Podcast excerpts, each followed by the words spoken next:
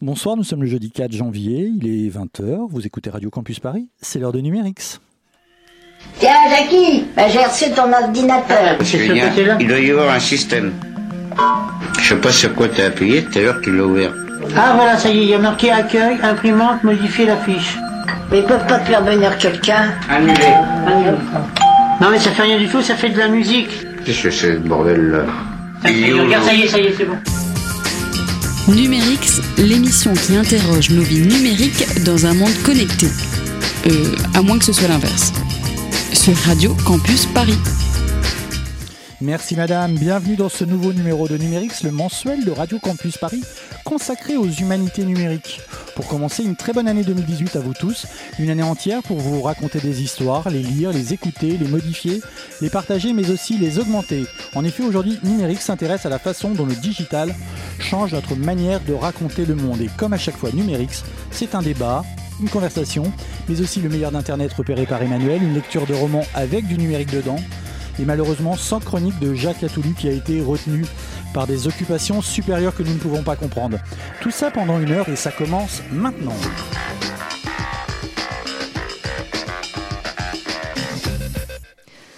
Très bonne année Christophe. Très bonne année Emmanuel, bonsoir. Bonsoir. 2018 sera donc féminine. Ce soir, deux invités ES qui explorent l'écriture et le langage à l'ère numérique. Bonsoir Jeanne Bordeaux.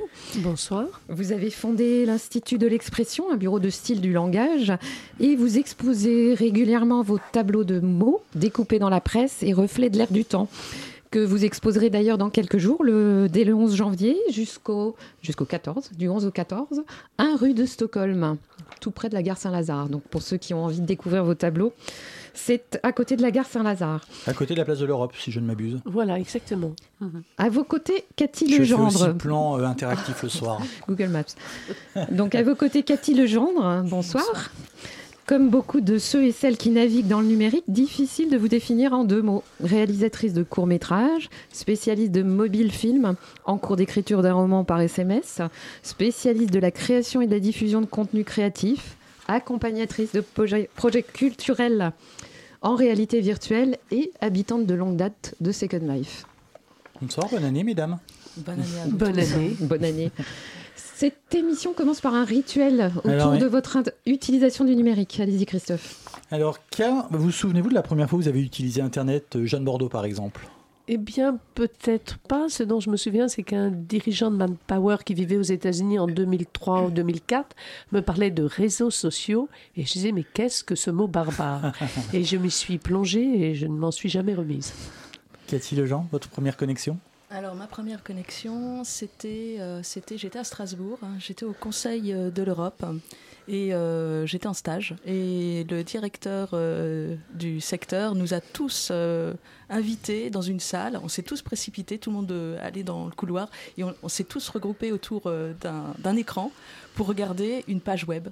Et, et- et pour moi, ça, ça a été magique parce qu'on visualisait un certain nombre d'informations, de, d'écriture, euh, d'images.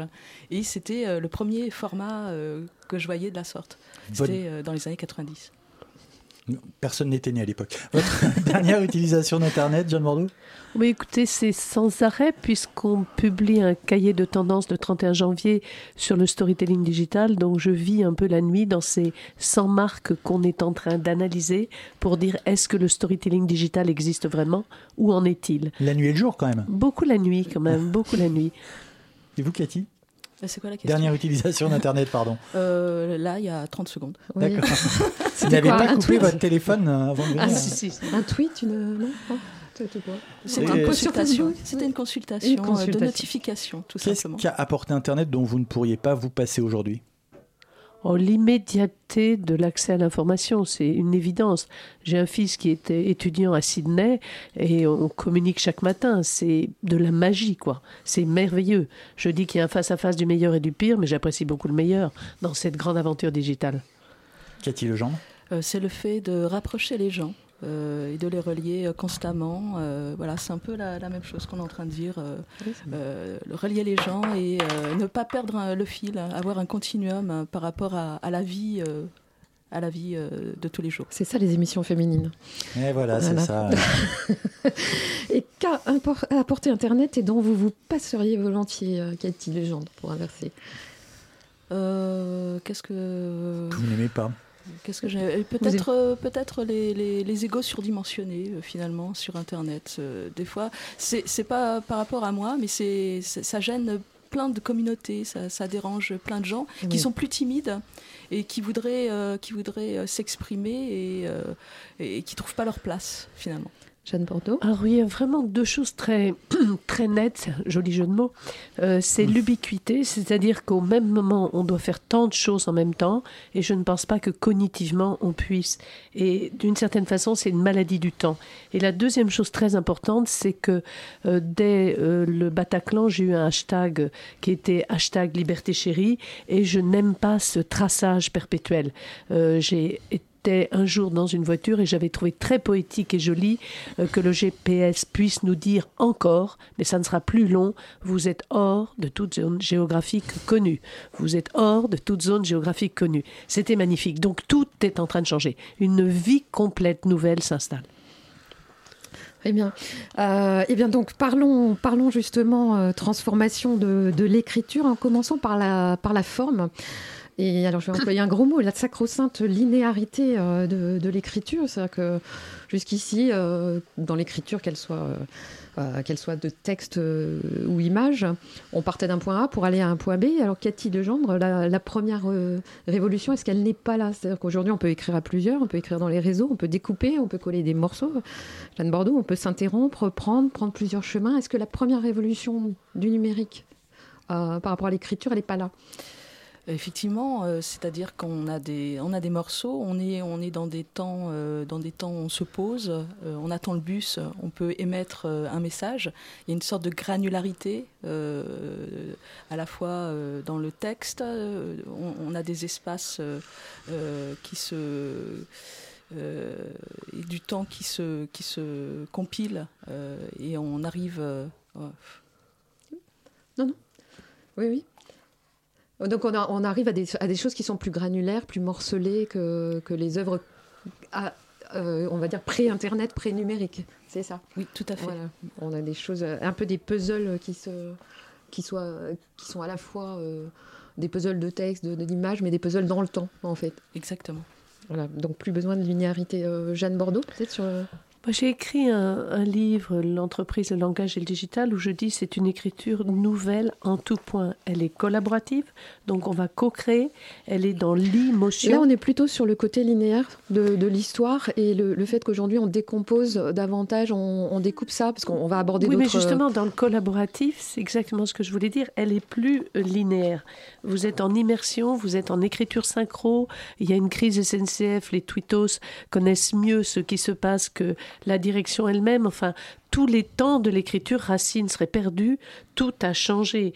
Et on est en écriture multidimensionnelle, son texte, image, extensive, enfin, la linéarité est finie. C'est bien pour ça que j'étudie le schéma narratif des nouveaux récits et dire comment peut-on composer, puisqu'on étudie sans arrêt à l'Institut cette écriture et qu'au fond, elle est plus en juxtaposition. C'est ce que vous dites un peu avec le puzzle.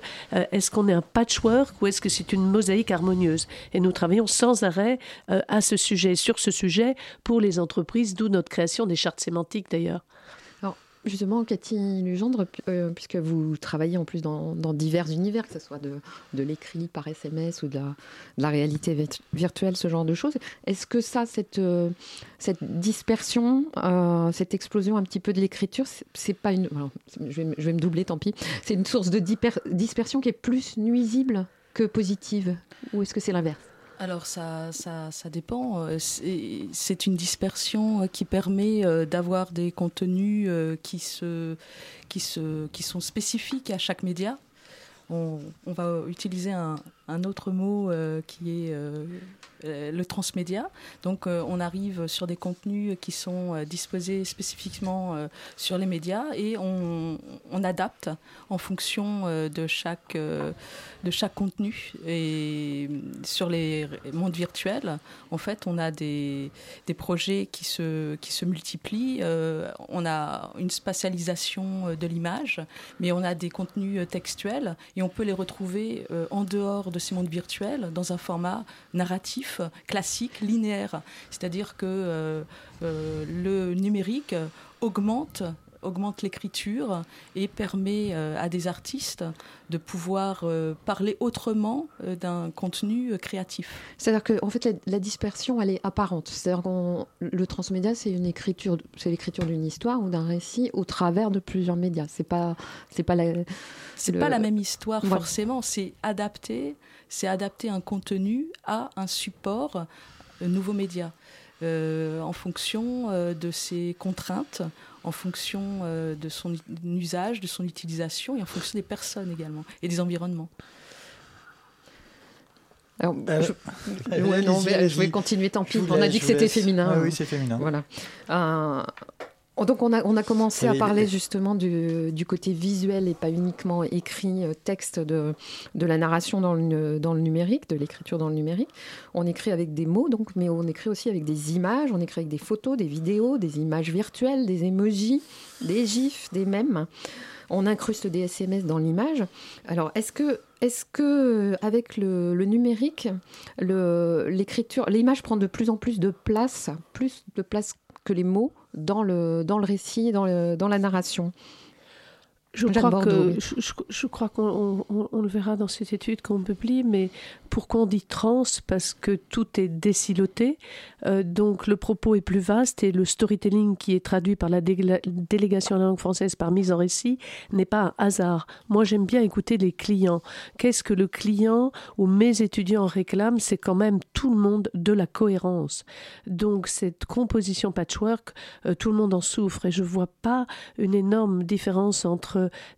texte et image, je dis simplement qu'une image ne donne pas forme à la précision d'une pensée. Vous voyez l'image de Colette, un jour j'ai vu cela sur un hôtel à Deauville, je n'aurais pas su euh, qui était Colette quand elle était venue, si l'image... Non, Colette, l'écrivain, le grand écrivain, elle est venue au Royal à Deauville, SNCF m'invite à un colloque, je vais là, et j'ai souri parce que je me dis comment pourrait-on savoir ce qui s'est passé? Donc, dans toutes les études, on a fait 24 études à l'Institut, j'ai enseigne dans un master de stratégie digitale, je crois qu'il faut réconcilier le texte et l'image. Ils se complètent, ils se répondent. Euh, on est quand même dans une époque où il n'y a plus du tout de contextualisation, il y a une déhiérarchisation, il y a une imprécision des propos et toute une nouvelle forme de langage est en train de s'installer. Nous étudions ça constamment.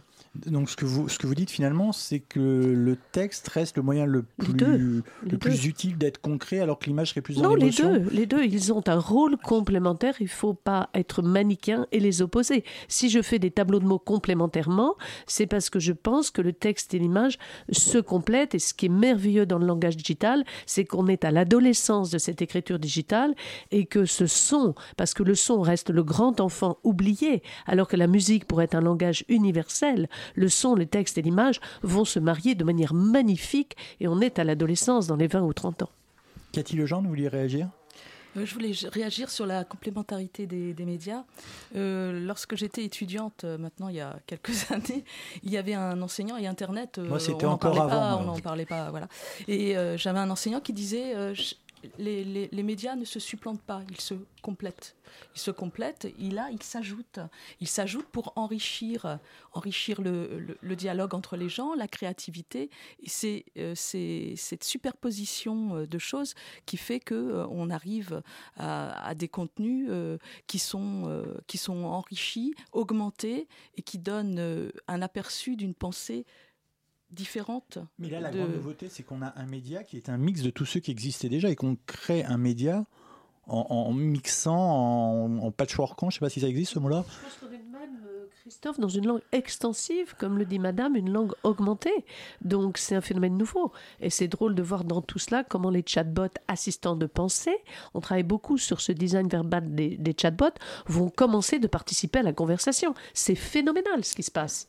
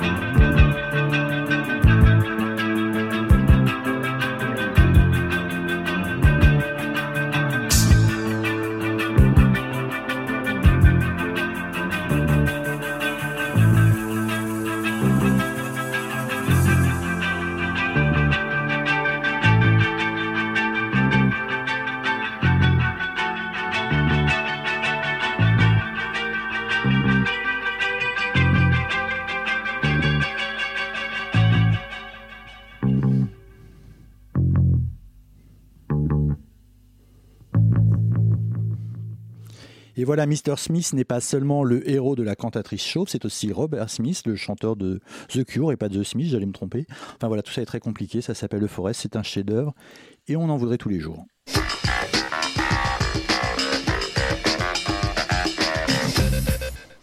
Alors Emmanuel, comme chaque mois, vous avez tout lu sur Internet, tout vu dans la presse, et je ne sais pas si c'est l'effet 2018, mais je ne vous reconnais plus. Quelle est donc cette étrange créature mythique que vous êtes en train de devenir?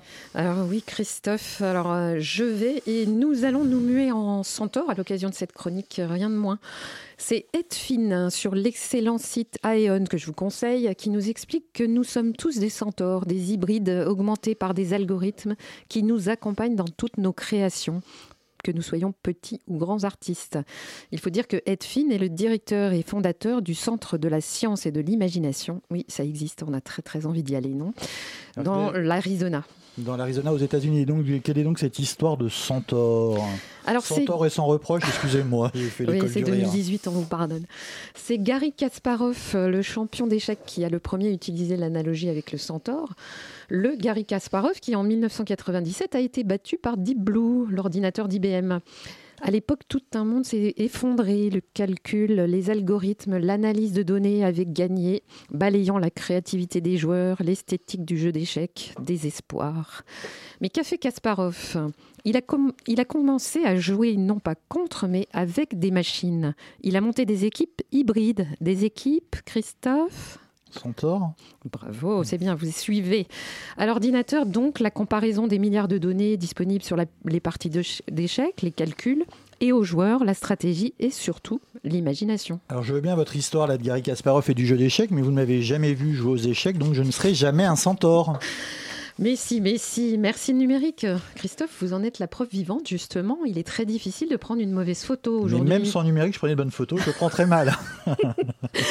Alors, pour, pour, vos fans, on donnera votre compte Instagram à la fin de la chronique. D'accord. Les cellules de nos smartphones aujourd'hui sont ultra perfectionnées. Quelques clics suffisent à redresser une image penchée, à la rendre nette, à en corriger la lumière, à lui ajouter un filtre. Il en va de même pour la vidéo, la musique, l'écriture. Sur Botnik, par exemple, les internautes s'amusent à écrire des histoires en cadavre à partir de l'écriture prédictive de vos smartphones.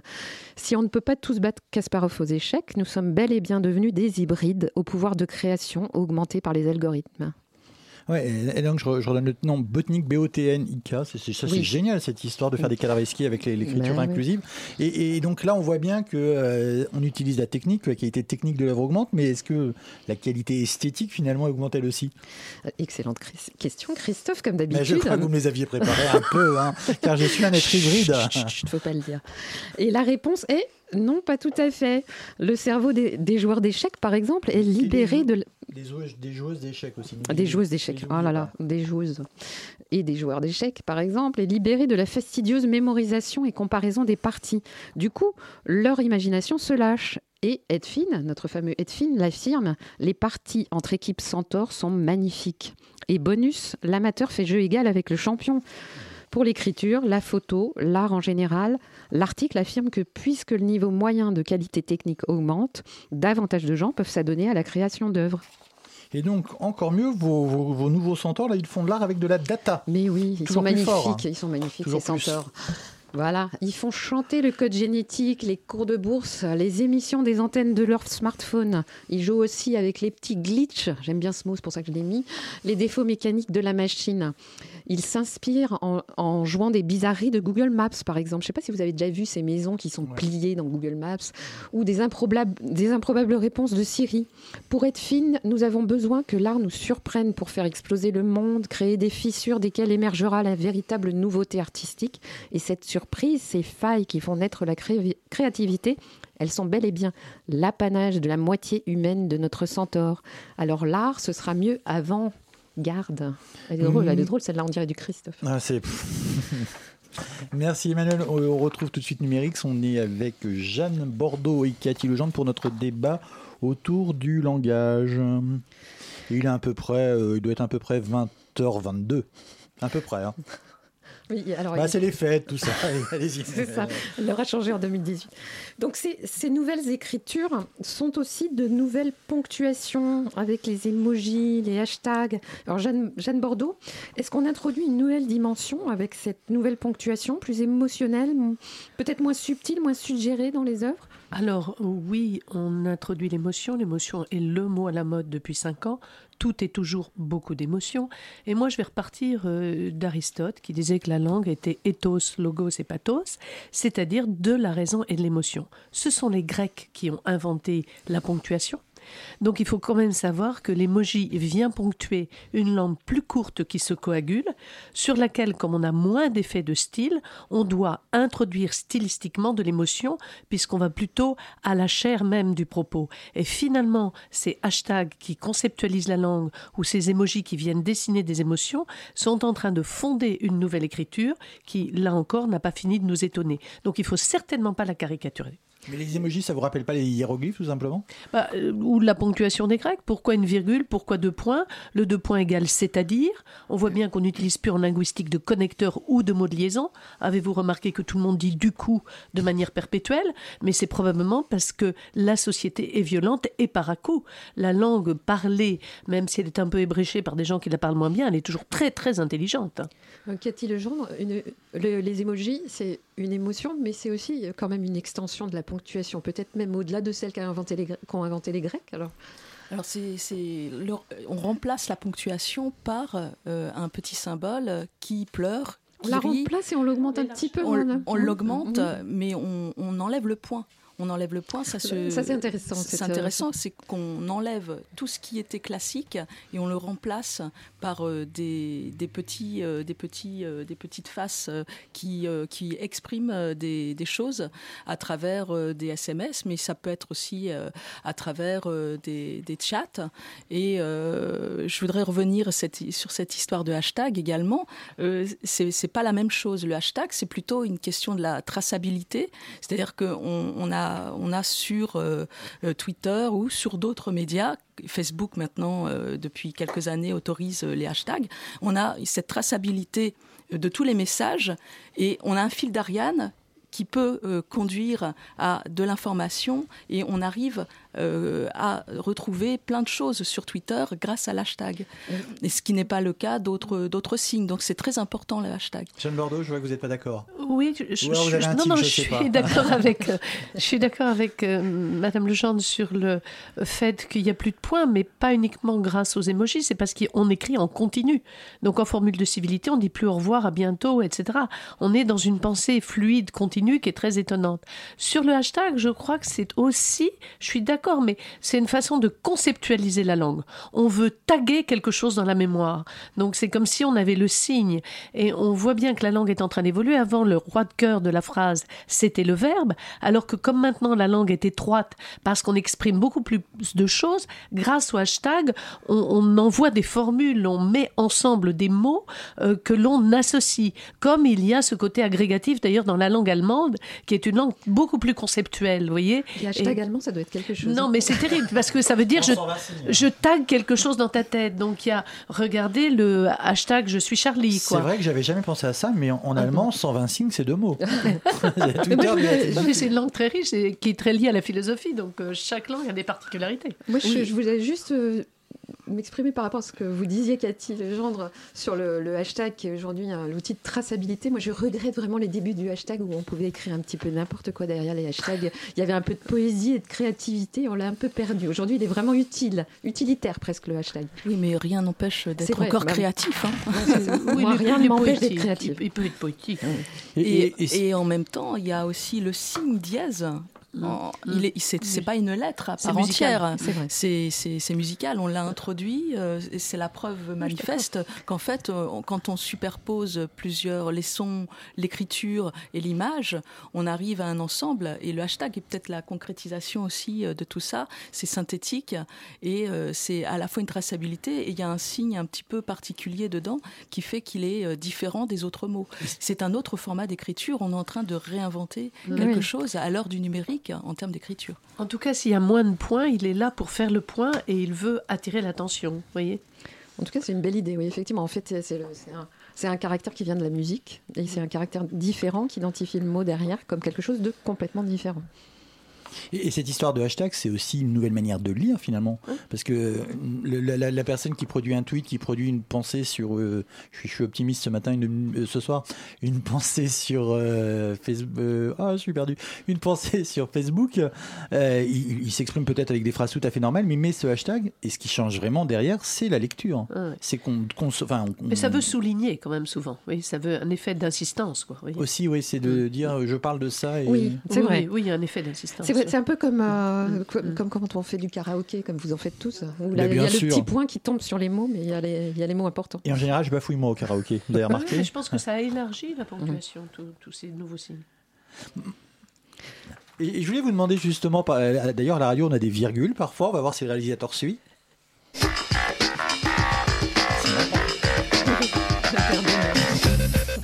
Et, justement, moi, récemment, j'étais en Corse et j'ai découvert quelque chose. Pour, reparler des, des, des, des, émoticônes, en Corse, il existe des émoticorses. Alors, c'est très marrant. C'est donc, qui sont des petits personnages. C'est extraordinaire. Je vous invite à aller voir sur Internet. Vous tapez émoticorse, qui sont un petit personnage corse et qui, bon, quand même, avec font à peu près ce que font tous mm. les autres émoticônes. Mais là, on trouve même euh, une manière d'utiliser de façon comment on a, localisée euh, des, ces types de personnages.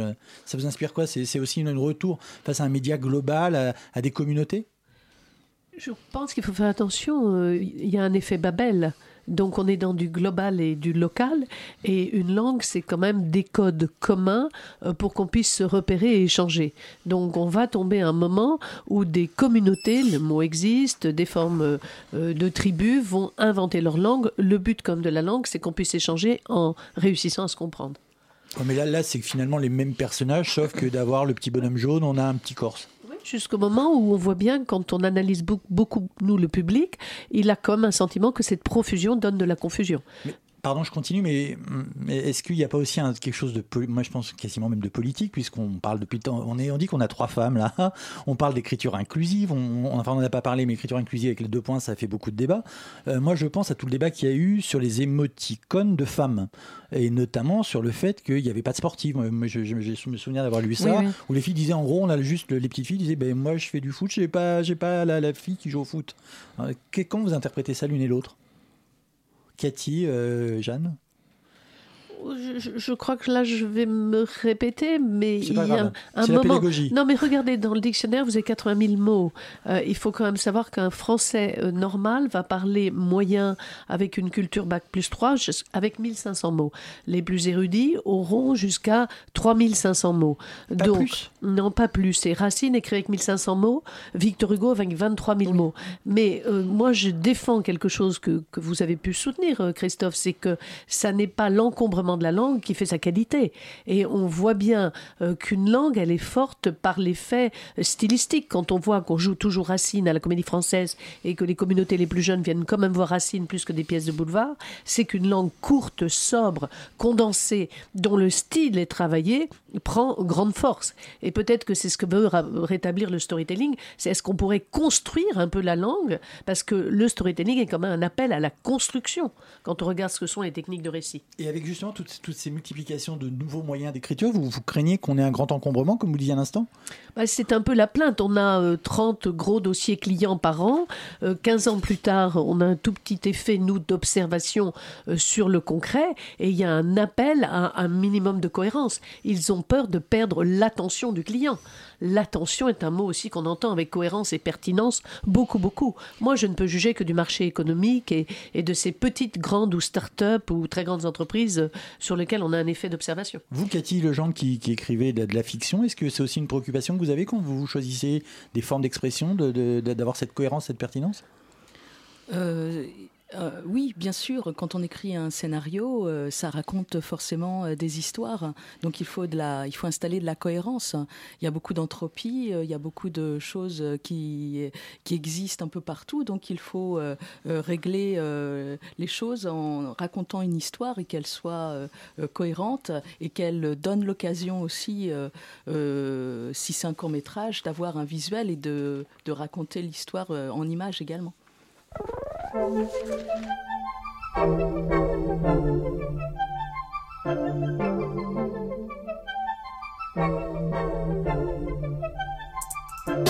Ce que je dirais demain, je l'aurais pas fait hier.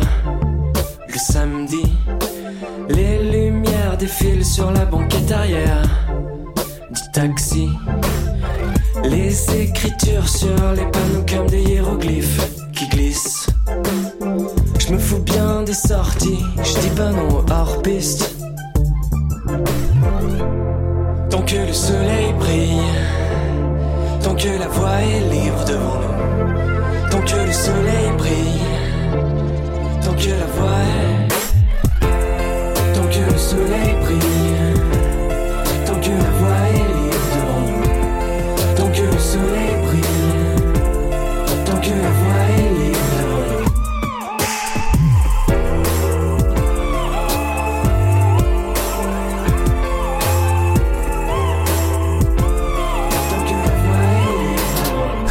Réveil chaque matin, rêvons d'autres hémisphères de magie.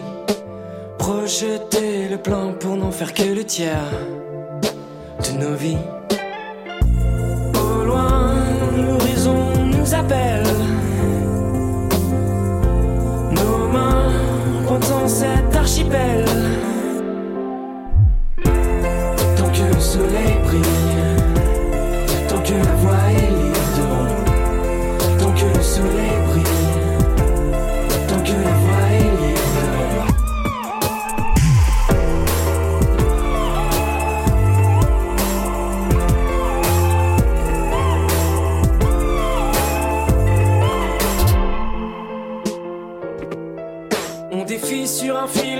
amoureux.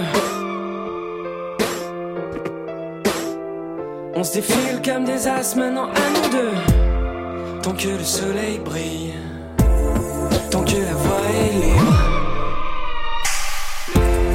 Tant que le soleil brille, tant que la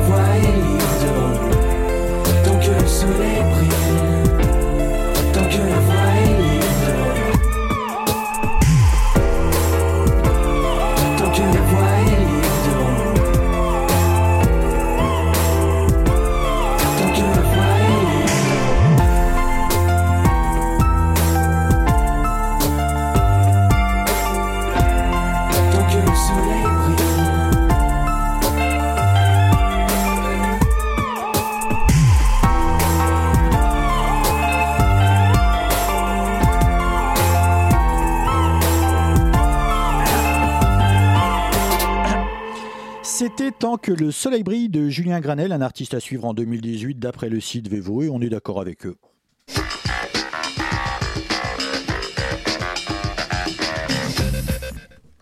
Comme chaque mois, c'est le moment de retrouver un extrait de roman inspiré du numérique.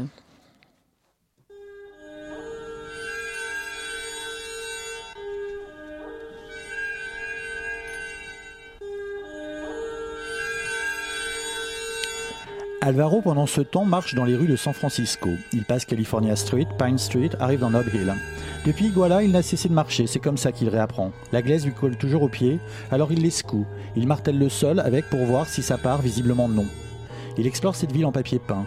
Il savait que son passé ardent était bien mort, mais pour, pour avoir baigné toutes ces années dans les lignes de code et les limbes du web, toute chose n'est ici même, il aurait malgré tout imaginé autre chose que le triomphe du yaourt bio, des pilates et des dents blanches. Tout ça glisse sur Alvaro comme sur une surface plane. Il essaie parfois d'avaler l'air du Pacifique qui débarque sans prévenir à l'angle d'une rue, mais sa poitrine résiste et se cabre, rien ne rentre. L'esprit du cube, l'équipe du cube lui a donc fourni un Mac. Il s'en est uniquement servi pour commander un autre ordinateur, pas fermé sur lui-même celui-là, un Dell, sur lequel il a installé le système d'exploitation GNU Linux avec une distribution Debian. Il l'a trafiqué un peu pour avoir une machine à peu près potable. Il a téléchargé Tor pour pouvoir se balader sur le web sans faire trace, s'est commandé de l'herbe, a pensé que c'était une bonne idée, puis s'est remis au langage Python qu'il avait déjà utilisé pour programmer différentes applications. Il a zoné sur quelques forums, repris contact avec de vieilles connaissances, pour passer le temps. Le dehors l'indiffère autant que le net, mais il y a toujours des recoins, 7B bleu puissant, et puis il y a les portes qui s'ouvrent comme celle-ci. Il a descendu tout Market Street pour arriver à Mission. Il sait où il va. Celui, il en entend parler depuis des années. Arrivé au, 200, au 2169 Mission Street, à l'angle avec la 18e rue, il lève les yeux, mais ce n'est qu'un immeuble lambda. Il descend quelques numéros, non, c'est bien ça, remonte, s'approche, sonne. La porte s'ouvre, il monte. Un vieux type barbe blanche l'accueille à l'entrée. Je m'appelle Werner Ferrenbach, bienvenue au Hackerspace de Noisebridge. Devant lui, une immense salle divisée en différentes sections dont la principale est occupée par une longue table où des gars pianotent sur leur portable.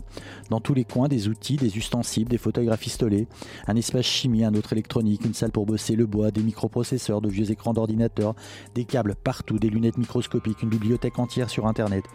La programmation, les algorithmes, une salle de cours avec des chaises en bois pourri. Chacun vient ici pour bosser sur ce qu'il veut, un détecteur de radioactivité ou un logiciel, et échanger avec les autres dans ce forum grandeur nature.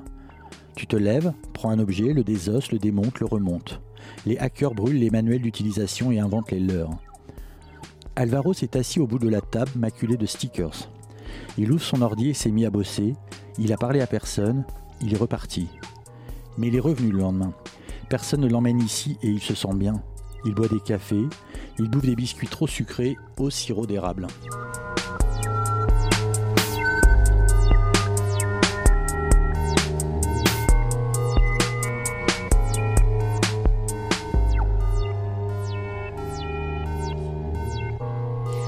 C'était un extrait de L'invention des corps de Pierre Ducrozet aux éditions Actes Sud, un roman qui a obtenu le prix de Flore 2017. Et alors justement, prolongeons, prolongeant ce, ce, texte sur les hackers et la collaboration, moi j'aurais une question, euh, Kat Legendre, sur l'écriture collaborative. Euh, finalement, l'écriture en réseau, qu'elle soit de, encore une fois de texte, d'image, de réalité virtuelle ou d'autres choses, finalement, est-ce qu'elle a réellement, est-ce qu'elle est réellement apparue? Parce qu'on aurait pu espérer euh, que qu'elle génère de la créativité euh, justement chez les artistes et on a l'impression que c'est pas tout à fait euh, ce qui ressort de la réalité. Alors on a, on a deux voies possibles, soit euh, les artistes, les intellectuels s'en emparent, et là on a des contenus euh, qui, euh, qui sont culturels, qui évoquent de la poésie, et on a aussi de l'autre côté d'autres personnes qui s'en emparent pour dire oh t'es trop belle, enfin voilà, sur Instagram on a des contenus, on peut avoir une photo, un contenu qui est diffusé et qui est recommenté à l'infini avec des quelques mots qui, euh, qui, euh, qui cataloguent euh, un peu la, photo. voilà, c'est enfin, un petit peu moyen comme langage, mais on arrive quand même à partager des, des, photos sur, sur plein de, de, médias. Oui, puis là, c'est finalement la création par le commentaire, le prolongement de, de l'image du poste d'origine. Et puis une, une, collaboration un peu spontanée finalement, oui. qui aboutit à une création qui, qui peut-être n'avait pas cette vocation au départ. Euh, oui, mais en même temps, euh, si on arrive à produire du contenu un peu plus enrichi, on, on aborde les notions d'intelligence collective et de partage euh, d'informations. Euh, on parle beaucoup de biens communs sur, euh, sur euh, Internet. Le bien commun, ça veut dire qu'on euh, peut produire de l'information qui, se partage et qui peut se partager en open source auprès de, de plein de personnes et qui appartiennent à, au bien commun de, de plein de personnes parce qu'on les réutilise ces contenus. Et ce sont des contenus euh, qui euh, peut euh, qui peuvent euh, être euh, positionnés sur des projets des projets euh, numériques mais aussi des projets euh, des projets un petit peu plus solidaires solidaires et numériques. Voilà on a on a plein d'expériences comme ça. Je pensais à ça en vous écoutant justement. Je sais pas s'il si y a une réponse à ma question mais euh, l'outil collaboratif le plus connu de tout le monde c'est wikipédia est-ce qu'on sait s'il y a une ben, est-ce que vous est-ce que peut-être même vous Emmanuel vous savez ça? Est-ce qu'il y a une charte stylistique de Wikipédia? Parce que le style est quand même un peu toujours le même quand on lit les notices. Est-ce que c'est quelque chose qui s'est créé lui-même, ce, ce ton encyclopédique? Ou est-ce qu'il y a une charte vous savez, que... Alors, moi, j'ai pas la réponse précise, mais je pense que oui. Je pense qu'il y a une structure, qu'il y, y, a une surveillance du contenu, ça c'est sûr, c'est l'idée, hein, une surveillance par les pairs, mais aussi par, par les créateurs. Et il y a une structure, oui. Je pense qu'il y, y, a une, je pense qu'il y a une charte, peut-être pas stylistique, mais au moins de, de, stru de structure. Vous avez étudié, Jeanne Bordeaux, cette charte-là Vous avez déjà regardé Non, ce que j'ai vu, c'est des intellectuels récemment qui trouvaient que ce qui avait été écrit sur eux était inexact et il fallait quand même qu'ils contactent des professionnels pour corriger. Donc, à la fois, c'est pas si libre que cela. Donc, ça doit quand même être pensé par des personnes qui donnent un ton, oui. Alors, sur Moi, la je- question de l'écriture collaborative, je crois que vous irez intervenir, oui, pardon. Oui, oui, j'avais envie de dire plusieurs choses à ce sujet. C'est 2006, euh, euh, Facebook s'installe complètement en France, comme par hasard, un hasard qui n'en est pas. euh, Christian Salmon publie son livre sur le storytelling, et on voit bien que va s'installer un monde entier qui rentre en conversation. Si vous regardez le monde du jeu, qui est très immersif, vous avez des playtests, et vous voyez bien que les joueurs vont participer à la création du jeu. Si vous regardez le monde de l'efficacité économique, vous voyez que les marques ne peuvent plus penser, la publicité, on le dit, est déprimée, que c'est la pub qui, par une langue d'autorité, va imposer ce qu'on pense d'une marque, puisque le consommateur parle, commente et qu'il devient prescripteur. La conversation et la coécriture est tellement vraie que vous avez aussi le livre de Vaniette Nayard qui disait Employees first, customers after, et on voit que le collaborateur doit être considéré au sein des structures parce qu'il a une parole aussi libérée que celle du client. Donc le monde entier est entré en conversation, les murs sont tombés et je dirais presque tout est collaboratif. Ce qui est intéressant, c'est qu'on est en train d'assister à la création d'un grand cerveau mondial où la pensée sera co-construite avec un côté pluriel, quoi. Donc euh, là encore, je pense que parfois on tire des fils dont on mesure pas encore complètement l'importance des phénomènes. Vous avez employé un mot très important, vous avez parlé de la grande conversation, mais est-ce qu'il peut y avoir un récit quand il y a une grande conversation? Bien non, je pense que c'est ce que fait Madame Legendre. On, ne se connaissait pas encore, mais quand je vois ce cahier qu'on va sortir euh, fin janvier et que j'étudie les schémas narratifs, on voit bien que le Il était une fois ou ces techniques merveilleuses qu'avait Scheherazade, je n'arrête pas de le dire, vous connaissez mes conférences Christophe, euh, raconter des histoires, ce n'est pas... Non, non, mais c'est gentil, mais raconter des histoires, c'est pas raconter une grande histoire. Et là, je viens d'écrire quelques textes sur le langage de Monsieur Macron.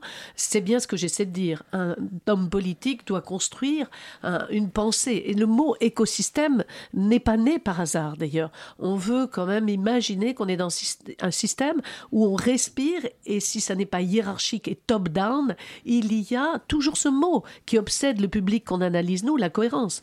Mais il faut voir que, là encore, les datas sont constamment en train de rebroyer une conversation qui, en continu, se réinstalle et en même temps, il y aura plus de pic de la Mirandole qui Enfin, qui connaîtront la hauteur de l'expertise de toutes les sciences qu'on doit réunir pour arriver à penser. Donc on est dans la naissance d'un grand cerveau mondial. Alors, moi, justement, que, ce que je tire de vos deux, deux réponses, euh, c'est aussi le, le retour ou l'arrivée des amateurs, euh, au sens noble du terme, ceux qui, ceux qui aiment ce qu'ils font, euh, dans, le, dans le processus de création. Alors, moi, j'ai évidemment en tête les fanfictions, par exemple. Il n'y a pas que ça, mais il y a quand même des fanfictions en, en- par milliers, je sais pas, par dizaines de milliers autour d'Harry Potter, de 50 nuances de Grey, de tout ce qu'on. de, de Je Star crois Wars. que vous les avez lus avec beaucoup d'attention, avec- En particulier de Star Wars. Euh, quel est, votre point de vue là-dessus? Est-ce qu'on a effectivement, alors on, dans le- était dans le récit commun, dans la grande conversation, etc. Le retour des amateurs, ou l'arrivée des amateurs, j'avoue, je connais pas euh, euh, l'histoire euh, de la littérature, de la, de la création depuis les débuts, mais c'est c'est un, un fait majeur, une conséquence majeure de l'arrivée du numérique? Oui. Alors on a l'arrivée euh, des, des amateurs euh, sur plein de sujets. Euh, ce sont des, des personnes qui ont un éclairage particulier par rapport euh, aux scientifiques. J'évoque les scientifiques parce que euh, les scientifiques, ils sont toujours dans leur coin et ils se sont aperçus il y a quelques années, notamment c'est le Muséum d'histoire naturelle, hein, je parle de cette expérience, ils se sont aperçus que certains amateurs éclairés pouvaient observer euh, certaines vies d'insectes, par exemple. Ils ne pouvaient pas, ils ne peuvent pas tout voir, et euh, ces amateurs transmettent des informations euh, à des scientifiques qui prennent ces résultats et qui les comparent à d'autres résultats d'amateurs éclairés. Donc c'est un petit monde qui peut se soutenir, et les amateurs, les amateurs ont un rôle à jouer dans certains domaines. Dans les- dans l'écriture aussi, en fait, dans le même processus, c'est un peu ce que vous nous disiez, Oui. Cathy Legendre, tout à l'heure, avec les, commentaires, par exemple, finalement, qui, qui sont une forme de création, mais la fanfiction aussi, c'est l'amateur qui finalement vient euh, prolonger, augmenter, enfin suivant la façon dont c'est écrit, euh, le, récit d'origine. Alors je, pense euh, aux expériences qui sont menées sur des applications sur smartphone. On a plein d'écrivains en herbe, des gens qui écrivent de longue date, mais qui écrivent d'une façon ou superbe ou bancale, etc. Ils, mettent à disposition sur des applications smartphone des tas de textes sur lesquels les amateurs vont venir pour commenter, dire moi j'aime plutôt ça et ça, et ça oriente l'écriture euh, de la personne en fonction de, euh, du retour et de l'interaction euh, sur les fils de discussion. je pense à une application comme Wattpad, des- choses comme ça, et ça produit des textes intéressants, pardon? Alors ça produit des textes intéressants. euh, bon, j'ai circulé un petit peu. Il y a beaucoup de romances, mais euh, bon, Oui. euh, voilà, y- les, les- Ouais, c'est- surtout destiné aux, c'est des lectures d'ad- d'adolescents. C'est c'est parti de là. Mais il y a des textes des fois qui, qui surgissent comme ça et qui sont euh, Finalement, de- comme dans la vraie littérature, qu'on on écoute n'importe quel éditeur, il dit qu'il reçoit 90% de, de mauvais manuscrits et, Mm. et je pense quand je dis 10% de bons, c'est c'est un peu pareil sur ces applis finalement? Euh, sur ces applications, si on cherche de la romance, on la trouve. Si on veut Moi, je euh, cherche de la romance. trouver un texte, si on veut trouver un texte qui est bien écrit, etc.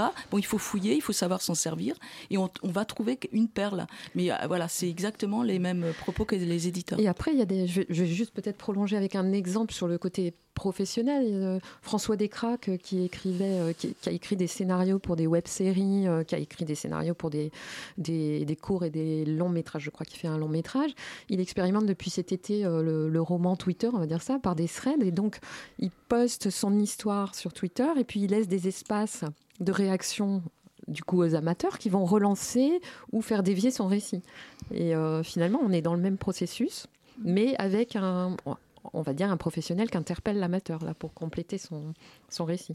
C'est un processus de coécriture Oui, oui. pratiquement. Ça dépend s'il reprend que ses tweets, euh, s'il veut éditer quelque chose par la suite, Mhm. ou s'il va, il va reprendre le Fred, euh, euh, le fil. Je crois qu'il expérimente. un Il peu comme vous, expérimente, euh, voilà, comme, comme moi. Jeanne Bordeaux. L'Olipo numérique. Non, mais il y a beaucoup de choses importantes là. C'est que.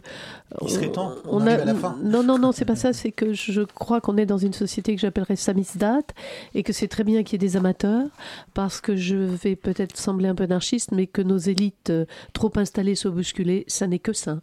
Alors, en Même même, les temps. élites littéraires, les élites Tout à fait, tout à fait. Je veux dire, le cœur du monde de la littérature n'est plus depuis 25 ans dans le 6e arrondissement. Je pense qu'il faudrait qu'il le découvre. Et donc, euh, je sais que vous aimez bien mon À côté bon pas entendeur. politiquement correct. Ah, Vous allez mais- désespérer Saint-Germain-des-Prés. je le pense, voilà. Euh, ceci étant, n'oublions pas non plus que la vérité est souvent au milieu et que malgré tout, on a dit tout à l'heure que c'est pas l'encombrement du vocabulaire euh, qui fait la force et un auteur, ça fait autorité. Donc quelqu'un euh, qui a beaucoup de vocabulaire n'est pas pour autant un auteur. Et avoir un style, c'est quand même tout à coup retourner sur soi pour prendre une décision arbitraire qui fait que parce que ça ne plaît pas, ça va plaire. Vous prenez La La Land, beaucoup de gens ont détesté que ça termine mal, mais ils ont décidé de ce qu'ils voulaient faire. Voilà, j'ai pas dit après, c'est le film le mieux construit, il a fait beaucoup On a de bruit. beaucoup détesté aussi tout Voilà. le reste du film. hein. Voilà, mais il, est- il a Alors, débuté en début d'année. Christophe, on est là pour regarder ce que le public apprécie, pas tant pour parler de nos propres goûts, vous voyez. Et j'ai trouvé ça très intéressant euh, parce que l'auteur fait autorité. Donc on peut être en co C'est comme le chef. Il n'y a plus de chef, mais on demandera aux gens de ne plus avoir de l'autoritarisme. Parlons-en à Monsieur Macron, mais euh, que on est plus là pour être légitime. Et ce que je trouve merveilleux dans cette société samizdat où beaucoup d'amateurs sont en train de surgir, c'est qu'il faut qu'on les écoute. Mais Madame Legendre est là, il y a des maîtres, et parfois il faudra aussi écouter ceux qui maîtrisent un peu mieux. Donc il y a beaucoup de nouveaux débats autour de tout ça, Alors, et c'est très intéressant. Justement, parlons, parlons des maîtres. Et alors, est-ce que, est que notre prochain maître, en particulier en termes de création, en termes de nouvelles écritures, ça pourrait pas être l'intelligence artificielle? On l'a évoqué un tout petit peu tout à l'heure. Jamais, jamais, Dans jamais. Alors attendez. Non, mais parce que vous le voulez pas ou Mais parce non, que non, ça mais je vais vous pas expliquer Parce un tout utilise- petit peu pourquoi du, du, du, du bout de petites choses que je sais, mais euh, c'est c'est aussi simple que cela, c'est-à-dire que oui, les chatbots que nous étudions beaucoup modélisent la pensée, oui, le chatbot va faire qu'on parle presque mieux parce qu'il vous dira bonjour Emmanuel, vous allez bien aujourd'hui, alors qu'on Faire mon travail. Oui, euh, très très bien, comme vous. Euh, moins bien peut-être, mais ce qu'il n'y a pas, c'est que si même on a modélisé les émotions et qu'on est en train de mesurer jusqu'à 50 émotions, euh, on peut en parler à Monsieur Elon Musk, Musk qui est en train de, pré- de- de préparer tous ces lacets neuronaux et, et tous ces hommes tout à fait euh, centaures. Pour l'instant, aucune intelligence artificielle ne peut générer d'émotions. Alors oui, mais alors euh, la question c'est, on a à la fois des, chatbots, on a des euh, comme le MIT, des, des- petites euh, intelligences artificielles qui écrivent des histoires, des histoires d'horreur, etc. Mais on a aussi beaucoup les séries, les blockbusters aujourd'hui qui sont écrits à partir d'analyses par l'intelligence artificielle de nos goûts aux uns et aux autres. Donc Cathy Legendre, vous qui êtes un peu plongée dans ces univers, intelligence artificielle, réalité virtuelle, je, je mixe un petit peu tout. Est-ce que on se Ça me dirige rappelle quand- quelqu'un. Est-ce qu'on se dirige pas, euh, Christophe, je vous cite, vers la, la fin de l'auteur? C'est-à-dire que le hauteur va perdre de la hauteur. Et je l'ai préparé depuis longtemps celle-là. Merci. Et de l'autorité. C'est à vous, Cathy, pardon. Alors, euh, c'est sûr qu'avec tous ces, ces nouveaux dispositifs, euh, on arrive à faire parler euh, les, les- les machines, euh, alors que euh, quand on produit euh, du code, quand on produit une application, on, on a toujours essayé de euh, recentrer l'humain au cœur de la technologie. Euh, on, on a, on a une, une espèce de, de pour moi une distorsion de on, arrive à à émettre des messages par le biais euh, d'intelligence artificielle, alors que on a toujours essayé de remettre l'humain et du sens euh, dans la technologie. Euh, ça a été euh, pendant plusieurs années, donc euh, voilà, euh, j'ai- pas trop. euh, Est-ce qu'on se perd aujourd'hui Oui, on se perd. Voilà, on se perd un petit peu. On perd un petit peu, oui. Oui, je, pense- je- je pense qu'il y a des anecdotes drôles. Vous voyez, je suis obligée, je travaille beaucoup, donc mon seul luxe, c'est peut-être de prendre des taxis. Et quand tout à coup, au cinquième appel, il est 22 heures, euh, j'entends la personne qui essaie d'être aimable parce qu'on a modélisé son discours, mais ça reste un humain, me demander si les Champs-Élysées sont à Paris. Je suis sûre qu'un robot, dans ses datas personnelles et son deep learning profond, saurait que les Champs-Élysées sont à Paris. Vous voyez, donc ça va poser beaucoup de questions parce que vous avez une telle capacité hum, de réunir des données avec une logique qui fait que le robot n'est pas fatigué à 22 heures, euh, qui va vous poser des questions. Maintenant, je vais terminer sur euh, Littré qui est quand même un grand lexicologue et qui a inventé son vous êtes dictionnaire. lettré. Ouais. Non, non, oui, il était en train de s'occuper de la bonne et sa femme arrive. Christophe, sa femme surgit. Et Je crois qu'il c'était pas une histoire dit- de romance, ça. Je ah crois oui, que oui, c'est ça. Et romance. elle dit. Oh, je suis surprise. Et j'attends le chatbot qui pourra répondre ce que Littré a répondu. Il a dit Non, nous, nous sommes surpris, vous vous êtes étonnés. Vous voyez, donc ce que je défends, nous défendons, c'est cette magnifique et ample subtilité de la langue. Alors attendons que cette ère naisse et elle est en train de bouger, mais il y a beaucoup de travail. Il y a beaucoup de travail. C'était Numérix, le rendez-vous mensuel consacré aux humanités numériques proposé par le pôle sciences de Radio Campus Paris. Merci à Jeanne Bordeaux et Cathy Legendre d'être venus ce 4 janvier alors qu'il y avait encore tant d'occasions de fête dans Paris. Euh, Aujourd'hui, nous avez écouté un extrait de Pierre, du Cro- Pierre du Crozet, ça s'appelle L'invention des corps. Conformément à la nouvelle législation, je dois vous annoncer que ce numéro de Numérix a été réalisé sans qu'aucun mauvais traitement ne soit infligé à un animal quelconque sauf à moi. Tout allergène, aucun allergène n'a été utilisé. On peut trouver des traces d'arachide. Toutefois, dans cette émission, à la présentation, il y avait Emmanuel et Christophe. À la réalisation, l'indispensable Antonin et ses virgules. On se retrouve dans un mois avec une nouvelle émission de Numérix. D'ici là, n'oubliez pas de déconnecter. Merci à tous et encore une fois, très très belle année numérique.